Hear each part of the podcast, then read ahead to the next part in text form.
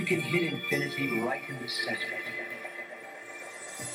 We are all brought to this earth for a purpose. Oftentimes, we find ourselves lost when searching for the meaning. The Seven Mile Man will show you the way to become a better man, a better father, a better husband, a better business leader, a better employee, a better man in your community. Welcome to the Seven Mile Man.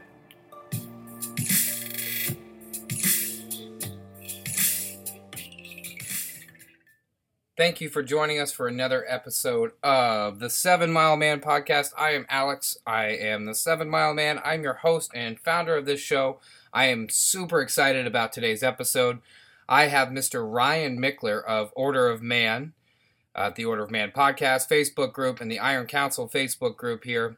He's got over 40,000 members in his private group. He's got over, I believe, 2 million downloads on his podcast now.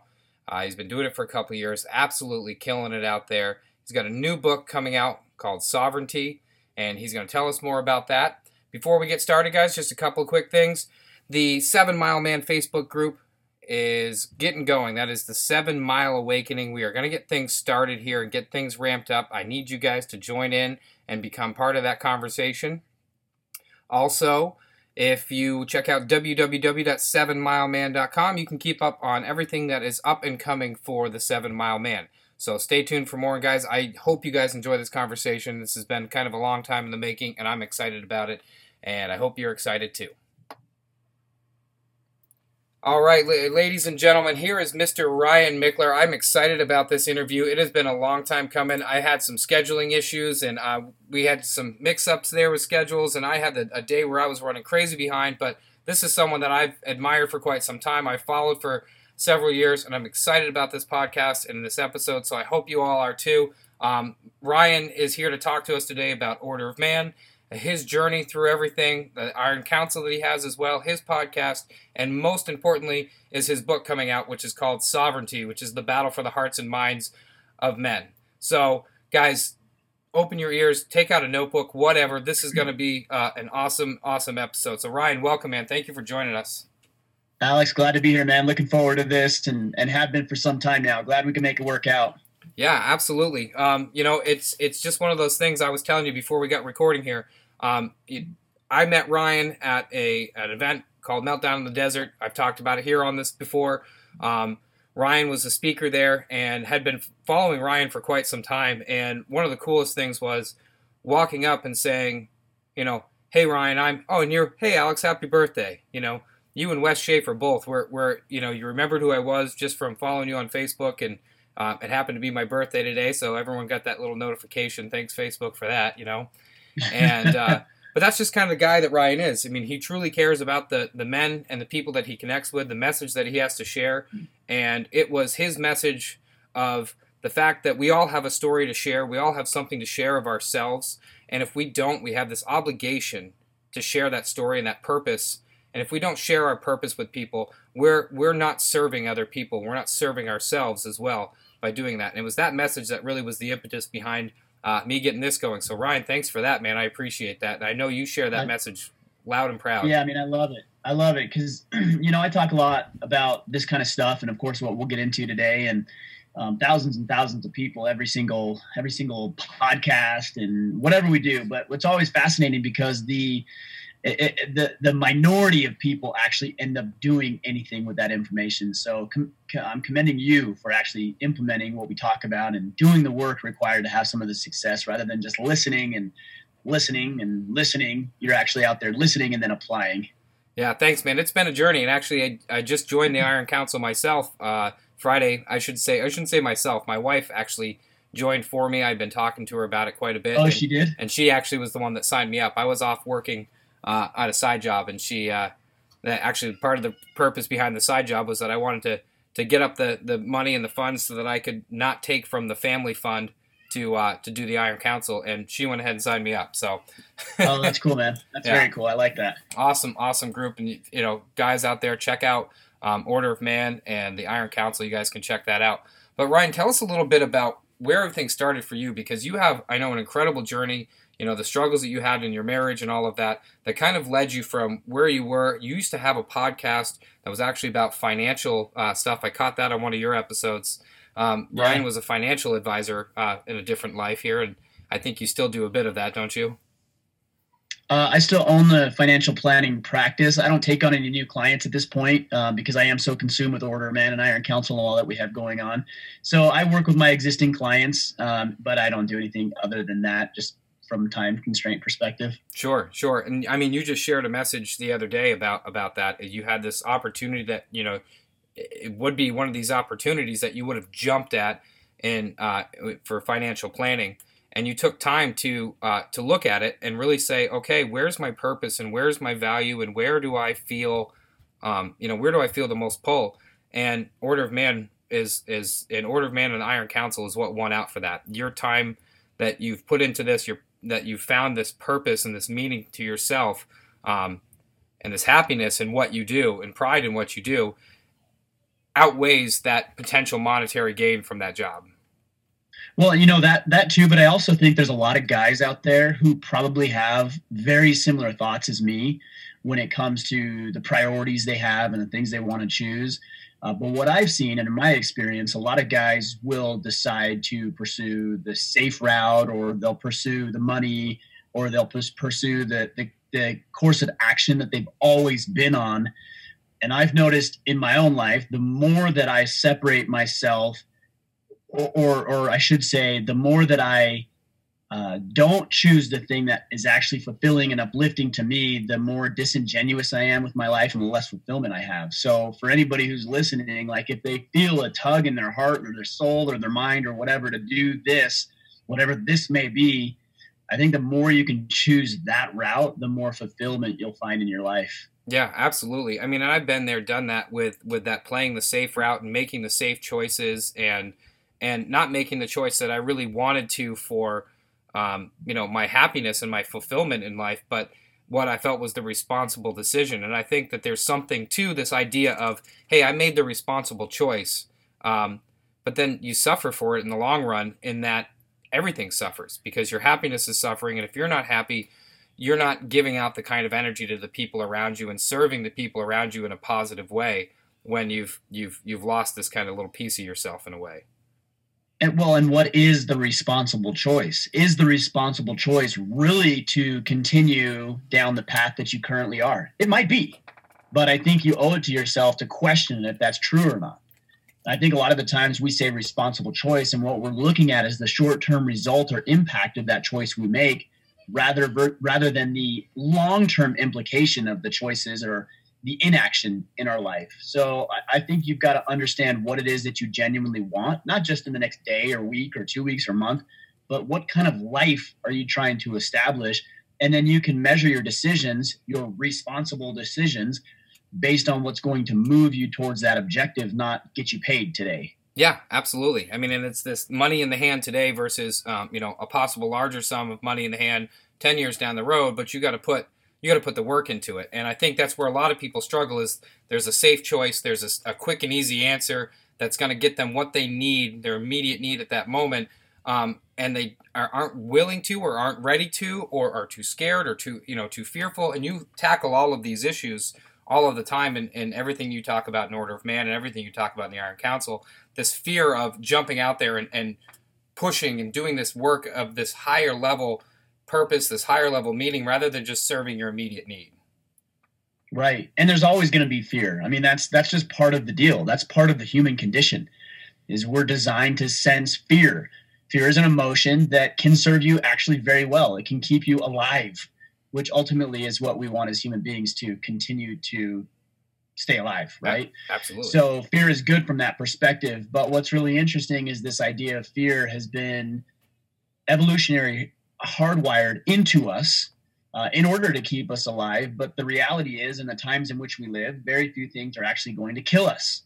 Yeah. And so this fear now is not necessarily life threatening, um, but it feels like it might be. And so that decision to go out and start a business or ask that woman on a date or ask for a promotion or all of the thing or, or speak in public and, and, and present ourselves that way. All of these things that we are afraid of will actually push the needle, although it feels like it's the, like the biggest thing in the world. And then we have these things called cognitive distortions, where we actually distort reality and we make the consequences of our decisions a lot more grand than they actually probably will be. So it's not about eliminating fear. It's just about understanding that fear is a human condition and understanding that it is trying to serve you and keep you alive and and knowing that and then making decisions and acting accordingly. Yeah absolutely. I mean we don't have dinosaurs chasing after us or bears chasing right. after you know whatever but we still have this ingrained condition and i believe the number is three seconds. And basically this there's a there's a moment of time where you have this this this feeling of fear and it's three seconds in which you can override your mind and decide to move forward. Um, it might even be a little bit yeah, shorter than that, but it, it, just yeah, I don't know what the time frame is, but yeah. you you can consciously decide if you're going to allow that fear to cripple you or if you're going to continue to drive on in the face of the fear that you feel. Yeah, absolutely. Well, take us back a little bit here, man. We got a little bit off track, I, I think, because I wanted to just give people an idea of of how you built Order of Man and where it came from. Because I know you were struggling personally in your marriage, and, and tell us a little bit about your background and, and how Order of Man came to be. Yeah, I mean, if we were to go back as far as we could, I, I grew up in my life without a without a permanent father figure. My dad was out of the picture by the time I was three years old. I had a couple of stepdads come into my life who really weren't great examples of what it meant to be a man. And a lot of this, a lot of a lot of the problems that stem from that, not just in my life, but in any young man's life, for me, didn't really manifest themselves until I was married, until I started having kids, and I it was apparent that I had no idea what I was doing and uh, I ended up almost losing my marriage. My wife and I went through a three, four month separation because of some own some of my own inadequacies in the way that I approached my life and and the way that I responded to her and my six month old son at the time. Uh, but I really came to the conclusion that a lot of the a lot of the faults that were in the marriage were were my fault. And I've had a lot of people say, "Well, it takes two to tango," and she had things too. Of course, of course, I'm not denying that and she would also be the first to tell you and admit that yeah there was some things that she needed to work on. But the less that i focused on trying to improve or change or get her to behave and think differently and the more instead that i focused on myself as a man like what does a man do? How does a man show up? How does a man behave? How does he engage with the world around him? The more i focused on that uh, the more that she responded positively. And you know long story short we've been married for 13 years. As this, this year well, this year will actually mark our 14th year anniversary. Uh, we've got four kids. I mean, life is good. We have our challenges and things like that. But one thing I noticed on this journey to become a better man for myself is there was this really big divide, this really big disconnect between what we as men know we should be doing and then what we're actually doing. And uh, if you look around, I mean, you type in any Google search term, you'll find millions and millions of results. And we're not at a loss of information. Everybody has access to the information. And for the most part, we all know pretty well what we should be doing. But there's, again, a huge divide between what we know and what we do. So when I started this, my, my main objective was to bridge that gap. How do we go from knowledge to application? And that's where the Iron Council comes from. That's for the events that we do come from, all designed and centered around getting men to take action, not just know what to do, but to challenge them to go out into life and and do actually take action in their lives. And obviously, we've we've seen a lot of growth within the Order of Man over the past three years, and I think it's a testament to the notion that men want a challenge, they want to step up, and they're ready to engage. They just needed a place to be able to, in a way, have permission, if yeah. you will. Um, a lot of society uh, attacks and dismisses the notion of masculinity and tries to make it something that it's not and it's misguided at best and i think destructive to society at worst. And uh, i'm i'm striving to be a champion of the cause of masculinity and why noble masculinity is needed now more than ever. Yeah absolutely. I mean you know people talk about oh well chival- chivalry is dead and blah blah blah. And it's like well you know there are certain things that we've done as a society to kill those things you know that mm-hmm. we're not supposed to. You know, you're not supposed to uh, uh, expect that a woman needs the door open for her. You know, how dare you open the door for this woman because you know she doesn't need your help or she doesn't need your assistance, and that's just a small example. But these are the well, it's kinds not of even things. just a woman thing. I mean, th- today I was at the store and there was an elderly gentleman who got out of his car and I could tell he was struggling a little bit and I opened the door for him. Yeah. Uh, the other day there was a, a was a high school kid. I've got a little convenience store just down the road and there was a high school kid coming in and he had stuff in his arms and I opened the door for him. He's Right. like 17 year old kid. It's like it doesn't matter if it's a woman or a kid or an elderly, you know, a, a, an adult. It doesn't matter. You just just be courteous. You Yeah. know, I, I think this idea of you know people feeling like they're attacked because you open the door or, or somehow that you believe they're incapable of doing it is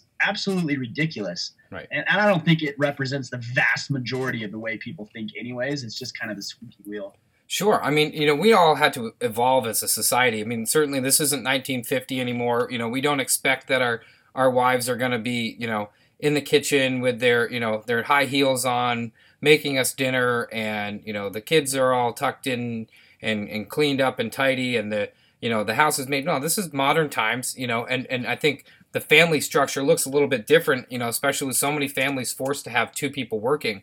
Um, but well and even let's go let's use that example i mean let's just take that why is that even bad that's not bad Well, my wife's a homemaker sure, Now she's not in an apron and high heels or Right. barefoot and pregnant. You know, I'm not, I'm not talking about that, but that's a noble calling.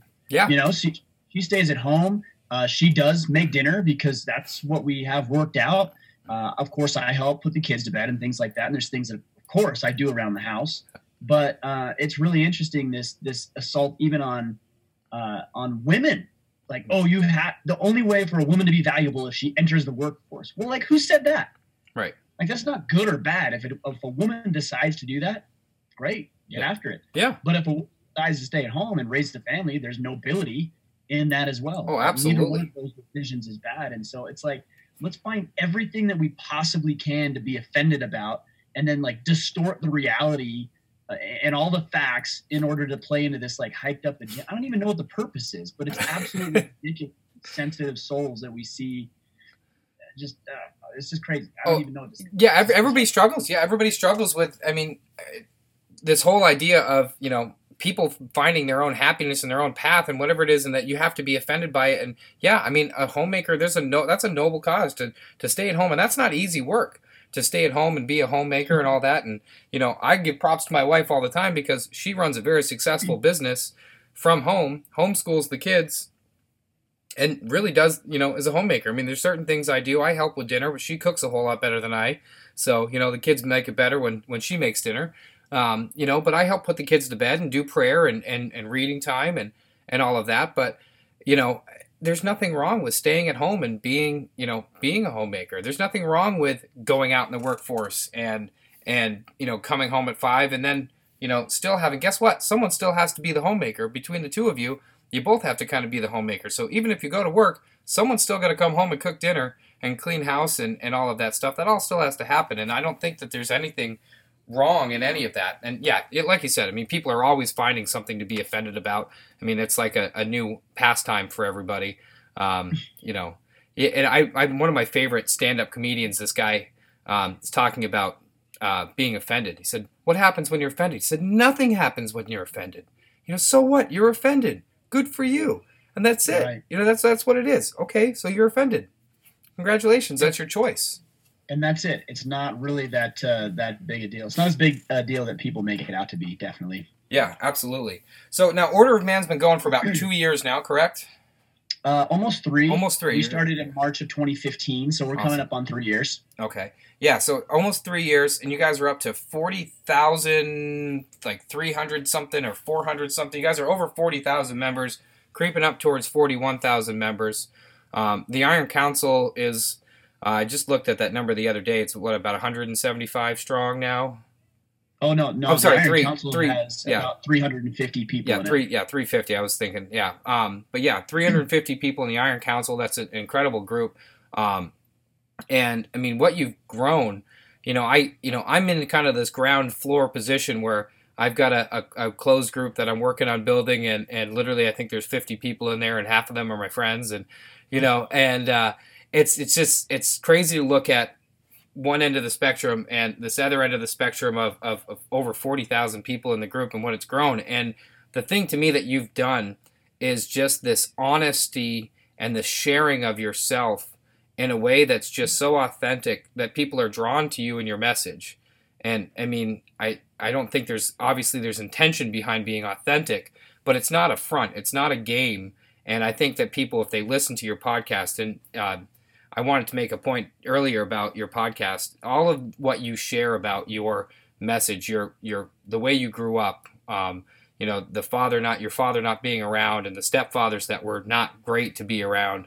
Um, you share all of this in the podcast, and you get in deep with some of your your guests uh, discussing it. The, the gentleman was talking about fatherhood. I can't think of his name now. I know uh, the Irish, the Scottish accent there. Oh yeah, you're talking about uh, Gary John Bishop. Yeah, Gary John Bishop. That was an incredible conversation with him, and you know, but that that message that you share with people and that authenticity, um, you know, what made you decide to just I'm going to just let it out. I'm going to let it go. Well, I mean, you look around in, in social media in general and, and just society in general, and every single one of us is putting on a front. Uh, and it's it's too bad. You know, we, we, we've got the symptom of keeping up with the Joneses and and I think this actually leads to probably a lot of depression that we see as well as we look around and we see these people performing and we see how wonderful their lives are and all the vacations they're going on and the beautiful women they're with. And you know they're always in the gym and they're always eating clean. And we see all like all this stuff and and then we're like well that's not my life. And so we start comparing ourselves to that and we feel horrible. And and then we have no way to connect with people like this. And that's what it's about for me. It's about connection I mean, if, even if you think about the name of our organization, Order of Man, when I think of order, I think of fraternity, brotherhood, society, tribe, organization, whatever term you want to use, but it's inclusive, not exclusive. Yeah. And so my goal has always been to be relatable, to be somebody who's not at the pinnacle of his masculine journey, but somebody who's on the same journey as you. And in order to do that, I have to be real about where it is I am. And there's some things, quite honestly, that I do very, very well and I've got figured out. And there's some other things where I fall short and I'm struggling and I'm working on. And the more that I can be real about that, the more that it gives permission for guys to understand and recognize that they're going through those things too. And it's okay. Like it's okay. We all have things that we need to work on. We all have things that we need to improve on. Nobody's perfect. Uh, so let's not pretend that's the case. Let's share it all and then collectively together we're better off when we're true and real with each other. Yeah absolutely. And i mean i think i mean you're dead on with that. It's just this this idea of um, you know keeping up with the joneses and the depression that that causes and, and looking at everybody else's life and not being able to be happy with our own life not being able to happy with you know the circumstance that you're in. And you know uh, talking about shifts of perspective if you look at some of the worst times in your life if you're able to frame that in a way that's like, okay, I'm going through this because this is going to make my highs feel a whole lot higher. This is going to make, you know, that next moment feel a whole lot better than this moment right now. And choosing to, to, to take that perspective of, of happiness and being honest and real with yourself about who you are and, and where you're going. Um, yeah, I mean, you have been absolutely relatable. Um, you know, I know where I struggle. And you said earlier, too, um, about it was it was kind of hit hard it hit home for me but um, you know what you were saying earlier was that you know you had this opportunity um, where you saw this gap between here's what I know I need to do and here's what I'm doing this execution of it. And I mean man I've known forever you know some of the things I need to do and it's always just trying to close that gap up a little bit more and a little bit more and a little bit more. And I, I know that gap's going to continue to kind of get away from me as I learn more about what I need to do and and learn some of these other things. But yeah we have this opportunity that we can just get to work and do the work. I know Jocko is one of your favorites. You had him on your show a couple times Jocko Willink. And I mean what's he always say? You know get after it. Right. You know? Yeah just get out there and do it. And one of the things along that subject as well is I think a lot of us strive for some destination, right? Like there's some final destination. When I'm this level of fitness, then I'll be happy. When I have this relationship, then life will be good. When I make X amount of dollars, then things will be perfect. And because we're not there, uh, that gap between, again, where we are now and where we want to be is a little disheartening And the concept that I've taken that I think is the is the better approach rather than final destination type thinking is mastery. And, and, if you think about what mastery is, it's actually a really interesting term, the master. Well, what defines a master? Like, what defines a masterful podcaster? Sure. What defines a masterful woodworker or a masterful mechanic or a masterful father or husband? It's a really interesting term because it's loosely defined. It's hard to define and it's all relative. And because it's relative, when we start thinking about the journey of mastery, it gives us permission to experiment along the way and know that we're not destined for some final destination, but that we're on a journey to become better than we were yesterday. Yeah. And that little frame of reference for me that I'm not trying to strive for perfection, but rather mastery has allowed me and given me permission to, you know what, man, I messed up today in X, Y, and Z. I really want to improve. And so, how will I be better tomorrow? Not against the world, but against myself. Yep. That level of mastery and striving for that has made all the difference in my life. Well, it's working to just be a little bit better the next day, you know, a little bit better and a little bit better. And, you know, what you say about mastery is the thing about mastery is it takes practice. And, you know, that's that's kind of the point. It's getting after it and doing the work and putting in the work and making the mistakes, but learning from those mistakes as well. Um, Definitely. You know, and I've said that I've said before that there are three types of people. There's there's smart people, there's dumb people, and there's wise people. You know, dumb people don't learn from any mistakes, theirs or anybody else's. Smart people learn from their mistakes, and wise people learn from their mistakes and the mistakes of others. And sure. you could you could roll that in and go ahead and say the the successes of other people as well. But um, you know, absolutely. I mean, I think that the wisest people are those that can look at what they're doing and what other people are doing and learn from those mistakes and learn from those successes. I know that you've got an incredible network of people.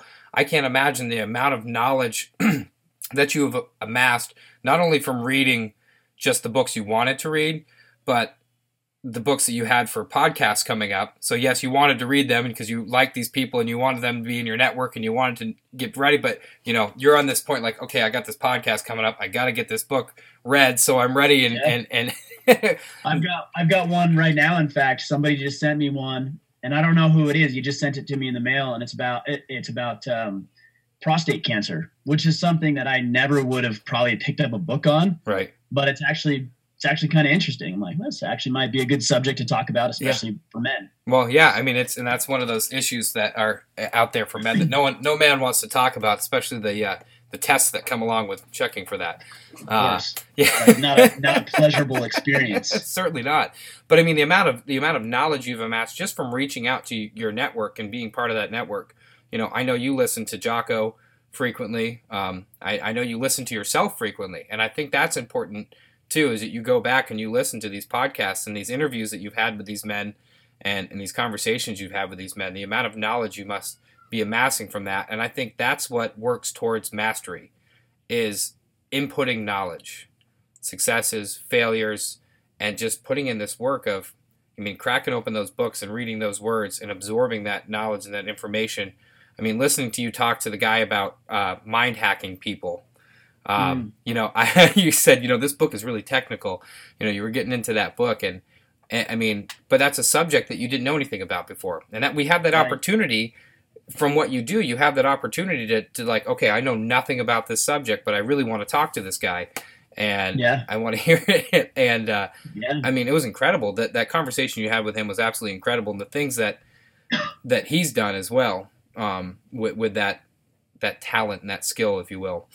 But yeah, um, I, I want to get I want to get to talking about your your book here. Um, okay. I know that you you dedicated yourself to do a thousand words a day at least. Um, mm-hmm. uh, sometimes two thousand, and then uh, if you were punishing yourself, would you go and if you missed a day, would you go ahead and punish yourself and double up the next day, or? Uh, well, that's part of the reason I had to go to 2000. Yeah. if I would, if I would have just stuck to a thousand words every day, like I committed to doing, and like I told myself I would do, then I wouldn't have had to go to 2000. Yeah. So yeah, the answer is yeah. You know, if you if you fall behind, you can compound the problem and continue to fall behind, or say, you know, I, I use the same thing when it comes to diet. For example, a lot of people say, well, you know, I had I had lunch and it was Burger King and it wasn't the best for me. So like I threw away my whole day. So I might as well eat like shit the rest of the day. It's like, well, No. you know, you still have a decision and, and, and, and a choice in the matter, right? But uh, yeah, so you can compound the problem and you can allow that thing to fester and grow and make it worse, or you can just say, you know what, yeah, I messed up. Let me make up for it. How do we make up for it? You rectify the situation. right. So if I missed writing, I rectify it by catching up on the day of writing. Yeah. And uh, and it served me very well. You know, sixty thousand plus words in a matter of sixty days. So it's just just what you do, man. Now it was, was- it was a it was a process and it was hard, but it was man. I learned a lot about myself and the writing process and how much more we're capable of than we give ourselves credit for a lot of the times. Yeah, absolutely. I mean, and now this was your first time writing a book. Um, that I understand here. You kind of Yeah. yeah. And so, uh, you know, I just think that was probably the next logical step in your journey. Um, you know, not everybody chooses to write a book. I think one percent of the population writes a book. Um, is is what the number is on that. But what made you decide to to write write this book? I mean, you've already got your message out there. You've got um, something new came to you here. What was it that that was kind of the push for you? I think there's really two main reasons for me in writing a book. Number one, uh, I, I- just think it's a new platform, a new medium to reach people in a way that I haven't reached before. So we've got the podcast and the website, and we do events, and we've got social media and all of these different outlets, video through YouTube. And I thought the book would be just another avenue to expand the message of the Order of Man and what we're trying to accomplish. And it would probably reach people either in a different way or entirely different people that would never be exposed to our work any Yeah. other way. So that's number one. Uh, number two, I really didn't want to write the book, but I felt like it was a message that needed to be shared. And also, it presented itself as a challenge that I could learn, grow, and expand from. Uh, I don't particularly enjoy writing, uh, it's not my strong suit, but going through that process really helped me understand a lot about myself. It helped me to gain new perspectives, gain new knowledge, and a new skill set that I did not previously possess. Uh, and it was an opportunity for me to, and, and, and I found this out in going through the process, is to condense my message into a coherent thought in the book. And I learned a lot about even what I'm sharing. And I challenged a lot of the assumptions that I had made even a year ago so it was it was really enlightening for me and a, a really cool process to go through and i feel like i felt a lot i felt like i learned a lot about um, who i was and the message that i'm trying to deliver to the world Yeah, absolutely. I mean, you know, now it's called it's called Sovereignty: Battle for the Hearts and Minds of Men. Correct? yes Um, okay, I want to make sure I'm saying it correctly here, but um, I haven't had a chance to get my hands on it yet because it comes out February 1st. So, guys, be on the lookout for that. You guys, you're gonna have that on Amazon, I assume, and um, what Barnes Yep. and Noble or just Amazon for uh, now. eventually yeah so what i did is i uh, i really collapsed the time frame that we had to complete this book uh, I gave myself three months, and usually when you look at a traditional publishing schedule, you're you're talking about at least at least six to nine months, if not longer. Yeah. Um, I, I felt like if I pushed it out that long, I would drag my feet and not really do it. And I'm like, no, you know what? Three months, we're doing this. I'm getting it going, and we hope hopefully we pull it off. I've been telling everybody February 1st, and it's man, we're coming right to that down to the wire. But uh, I think I think we're good. I think we'll get there. Um, which is why you don't have a copy of the book because Right. frankly, it's just not available. Yet. right? Yeah. now, I know you you've done all the audio recordings for it pretty much at this point, correct? So it'll be on Audible as well. same thing man. I was like all right we got to get this done. I took uh, i took two days and cranked out 60000 words in in two days which i lost my voice and it was a challenge. And i was like sleeping while i'm writing or re- recording and it but it was good. It was a good experience as well Yeah, I mean, and it, you know, I think it's cool to be able to have it voiced by the person that wrote the book. I know a lot of times the person who writes the so. book doesn't uh, doesn't do the voicing of the book. Well, you know, I mean, that's I think that's kind of part of the the package of what you are. Is you know, you're the podcast, you've got the, the speaking that you do. Um, you guys have a you have an event coming up in Nashville, Tennessee. That's January twentieth. 26th and 27th 26th and 27th. Okay, and that's in Nashville, Tennessee. Um, the meetup there. This um, that that would be incredible. Actually, I, I looked. It's only like a six and a half. What is it? Six and a half hour drive for me. So oh so you're fairly close I'm fairly close. I mean, relatively speaking. I mean, I've done worse for sure. Um, I thought about it. Uh, it's hard to escape when you got four kids. You know how it is. It's hard to escape sometimes. I know. I know how it goes. Definitely. Yeah, we've got four here as well, so it gets it gets tough sometimes. And and uh, Yeah. But yeah, no, I mean, so you guys, you it's part of your whole package. So I think for you to go ahead and read the book and voice the book, I think was kind of an important thing. I mean, I don't know if you put a lot of thought in behind that, but I think it it kind of goes with who you are and, and what your message is. Well, I mean, there's that, and let's be let's be honest about it too. I mean, there's the cost of hiring somebody else, so that's an issue, Yeah. and then there's the time frame of hiring somebody else as well. It's like, man, if I want this done, I've got to get on the mic and record for two for two, two days straight. Yeah. And so there was yes, I wanted to I wanted to record it, but then there was also the practicality of being able to record it in order to get it out on time. Yeah. well, you know, no one ever reads things the way that you meant to write them. I think you know. Yeah. Uh, yeah, that's true. I had written this poem one time after a friend of mine in high school. He got into a car accident and he died. And I wrote this this poem after his death and, and kind of shared it with the school. And his mom wanted it for uh, the memorial. And I remember someone got up and they read the poem and for me because I didn't want to go up. I, I didn't have the strength to do that at that time. And I remember when he read it, my only thought was, I should have read it. Like he just Right. he, he didn't read it the way it was meant to be read, you know. Right. and Right. but yeah, I think there's something to that Have message. you read it since in public? I haven't read it since in public. You know, um, I'm still in touch with my friend's mom. She actually still has a copy of the poem, a handwritten copy of the poem, and, and a framed picture with her son. Um, so that's kind of meaningful and powerful to me. But um, yeah, I haven't I haven't read it since. Um, out certainly in public. I mean, I haven't done that, but uh, I, I've I've read it to myself before. I've got it somewhere kicking around still. Um, sure.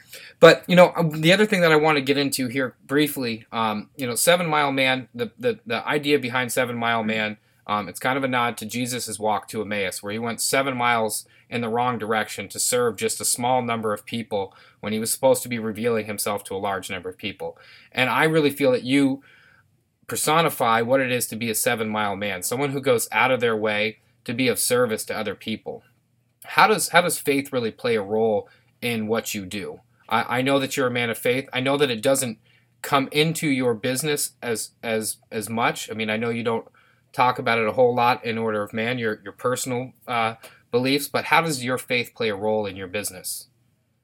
It's a really good que- uh, question. It's an interesting question. I think, quite honestly, my eternal perspective on the reason that we're here and the reason that we're doing the things that we're doing and have the callings that we have uh, allows me to make, or at least gives me a benchmark and a framework for the way that I judge my decisions.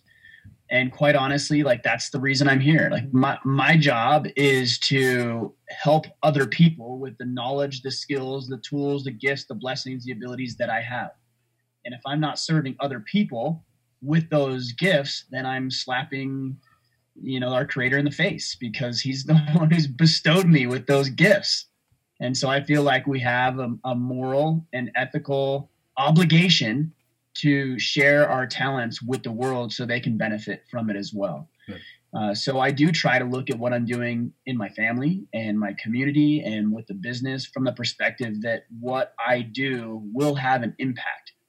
Regardless of if I want it to or not, it will have an impact. So it can be a positive impact that serves and uplifts and edifies people, or it can be a negative impact that pushes people down and belittles people and makes them feel stupid or ridiculous or insignificant. And I choose the former. Yeah. Uh, that's my that's my that's my perspective uh, my eternal perspective when it comes to faith and, and how it plays into what I'm doing. Yeah, absolutely. I mean, you know, and, and that's kind of the, the point behind, you know, what I say with, with Seven Mile Man is that we can grow ourselves through serving others. And by being of service to other people, we can grow ourselves. And like I said, that's kind of where my message came from was what you just said there. We have a moral obligation uh, and you know a moral obligation to share our, our purpose with people and share our story with people. Um, and like I said, that was kind of one of the impetuses behind where Seven Mile Man came from. Um, was right there. Um, exactly what you said in that message is we have a moral obligation to to impact people, to to be of service to other people, and it's a way of growing ourselves and growing those around us. I mean, don't we don't we serve ourselves by empowering the people around us? Yeah, of course. Yeah. That's that's exactly right. The other side of it too is you do have to you do have to take care of yourself. And so you don't want to lose the responsibility and obligation of serving others at the expense of taking care of yourself. And I think that's a really, really important distinction for me to make, especially when it comes to men, because most of the men who are listening to this, and, and women, it's it's both. Most of the people listening to this, they want to be supportive. They want to help. They want to provide. They want to do things for other people. They want to be good people. And that's great and that's noble. But unless you're able to take care of yourself, it's going to be a very short period of time before you burn out and you're not able to serve other people. So I look at my obligation to take care of myself just as seriously as I take as I look at my obligation to take care of the people I have a responsibility and obligation for. Yeah, absolutely. I mean, you know, we have to come first in serving ourselves um, to make sure that our basic needs are met and taken care of. Uh, you're probably reading the same message I just read there on Slack.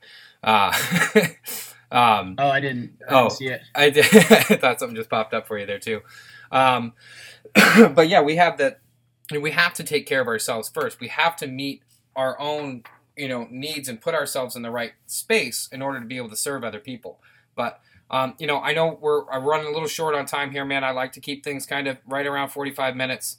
Um, but I have a couple more questions. As you can tell, formatting wise, things run pretty similar to uh, what you did. Um, Yeah. I've got one question that I've been asking everybody, and, and that is, what does service mean to you? Uh, hmm, good question. I think service is recognizing what other people need in their lives and then providing that if you can. And I think the uh, the most important word of that is recognition. I'll give you an example. I know a lot of the times in my own life, uh, I'll I'll ask my wife like, "How can I help you?" And quite honestly, that's a cop out. You know, like if, if you're asking people how you can help, I don't know if your heart is really in the thing that you're actually saying. I think you're probably, and I, and I say this because this is what I'm doing. Uh, I think for the most part, we're probably trying to appear helpful, but not actually be helpful. And so I think service is a recognition first and foremost without prompting is just recognizing, hey, here's something that Alex needs help with. Here's something my wife needs help with. Here's something that I recognize in my kid, you know, my son, he's having a bad day at school. I recognize that. And then, most importantly, acting upon what you recognize uh, in order to lift people up, in order to help them on their own personal journey just as much as you'd want to be helped on yours. Man, yeah, I mean, guilty of that. You know, my wife and I were having Oh, a, a no, just my, my wife and I were having a disagreement the other day, and you know, she said, "I'm I'm struggling here. I need some help," and this is when I was sick, and you know, she said, "I've been sending all these messages out," and I said, "Well, you know." Well, hold on a second. I said, you know, I, I got up and you said, you know, I tried to help you with something, and you said, uh, you know, that's okay. You're sick. Lay down. And but there was, I had this lack of recognition of, yes, I was sick and I and I needed to rest because I was having a hard time even standing up without puking and, and all of that. But she needed help too at the in that in that moment, and it wasn't up to her to say, "Hey, I need you to help me right now, and this is what I need from you." It was up to me to recognize that you know she needed the help in this area or that area and just provide it.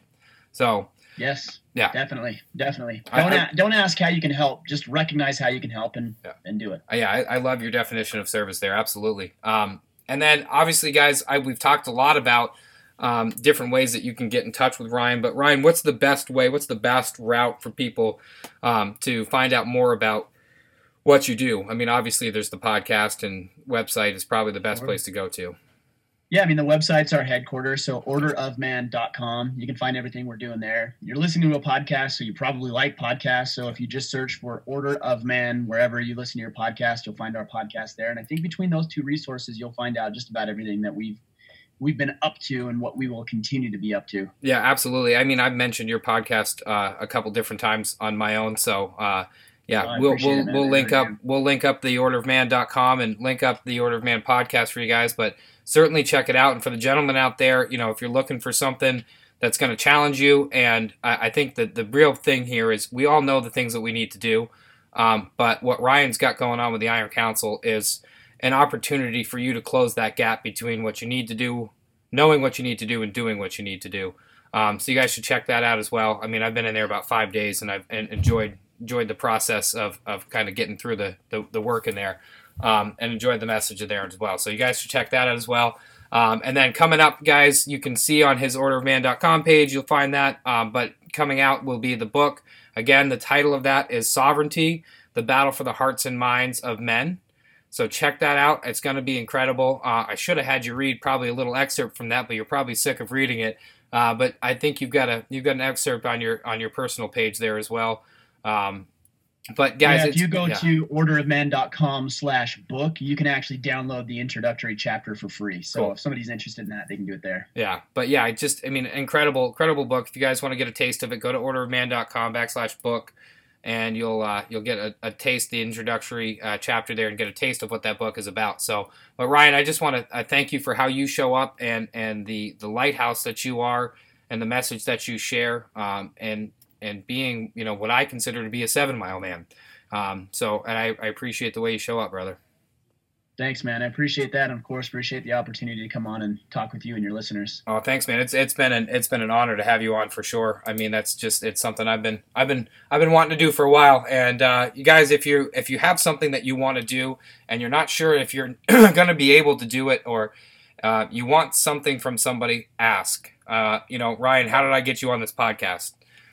Yeah, I, I, asked. I, you know, I, I told him flat out. Said, "Listen, I don't have a lot of I don't have a lot of audience yet, um, but I just I, I want to bring you on, man, and, and would you be willing to hop on? So if you, if you want something, guys, you got to ask for it. That's the way it works. Yes, the answer is always no if 100%. you don't if you don't ask. So Ryan, again, thank you so much for joining us, man. You bet. Thank you. So there you have it, guys. That was Mr. Ryan Michler. What an incredible conversation. Uh, just so much value to add to the space of masculinity, of his purpose, of what he's striving for, and what he wants to do to help men become better men. Uh, Ryan says, protect, preserve, preside. I cannot wait until his book comes out. You guys should grab it. Uh, it'll be in stores coming in February, like he said here. And I just hope you guys enjoyed the conversation. And this is what I'm setting out to do here is to bring together a group of people, a network of people who can share the value in their own space and their own purpose and share where they come from and how they can help better you as well as themselves and how they can serve you and serve yourself. So, until next time, serve, preserve, prevail. The righteous man takes the path of resistance.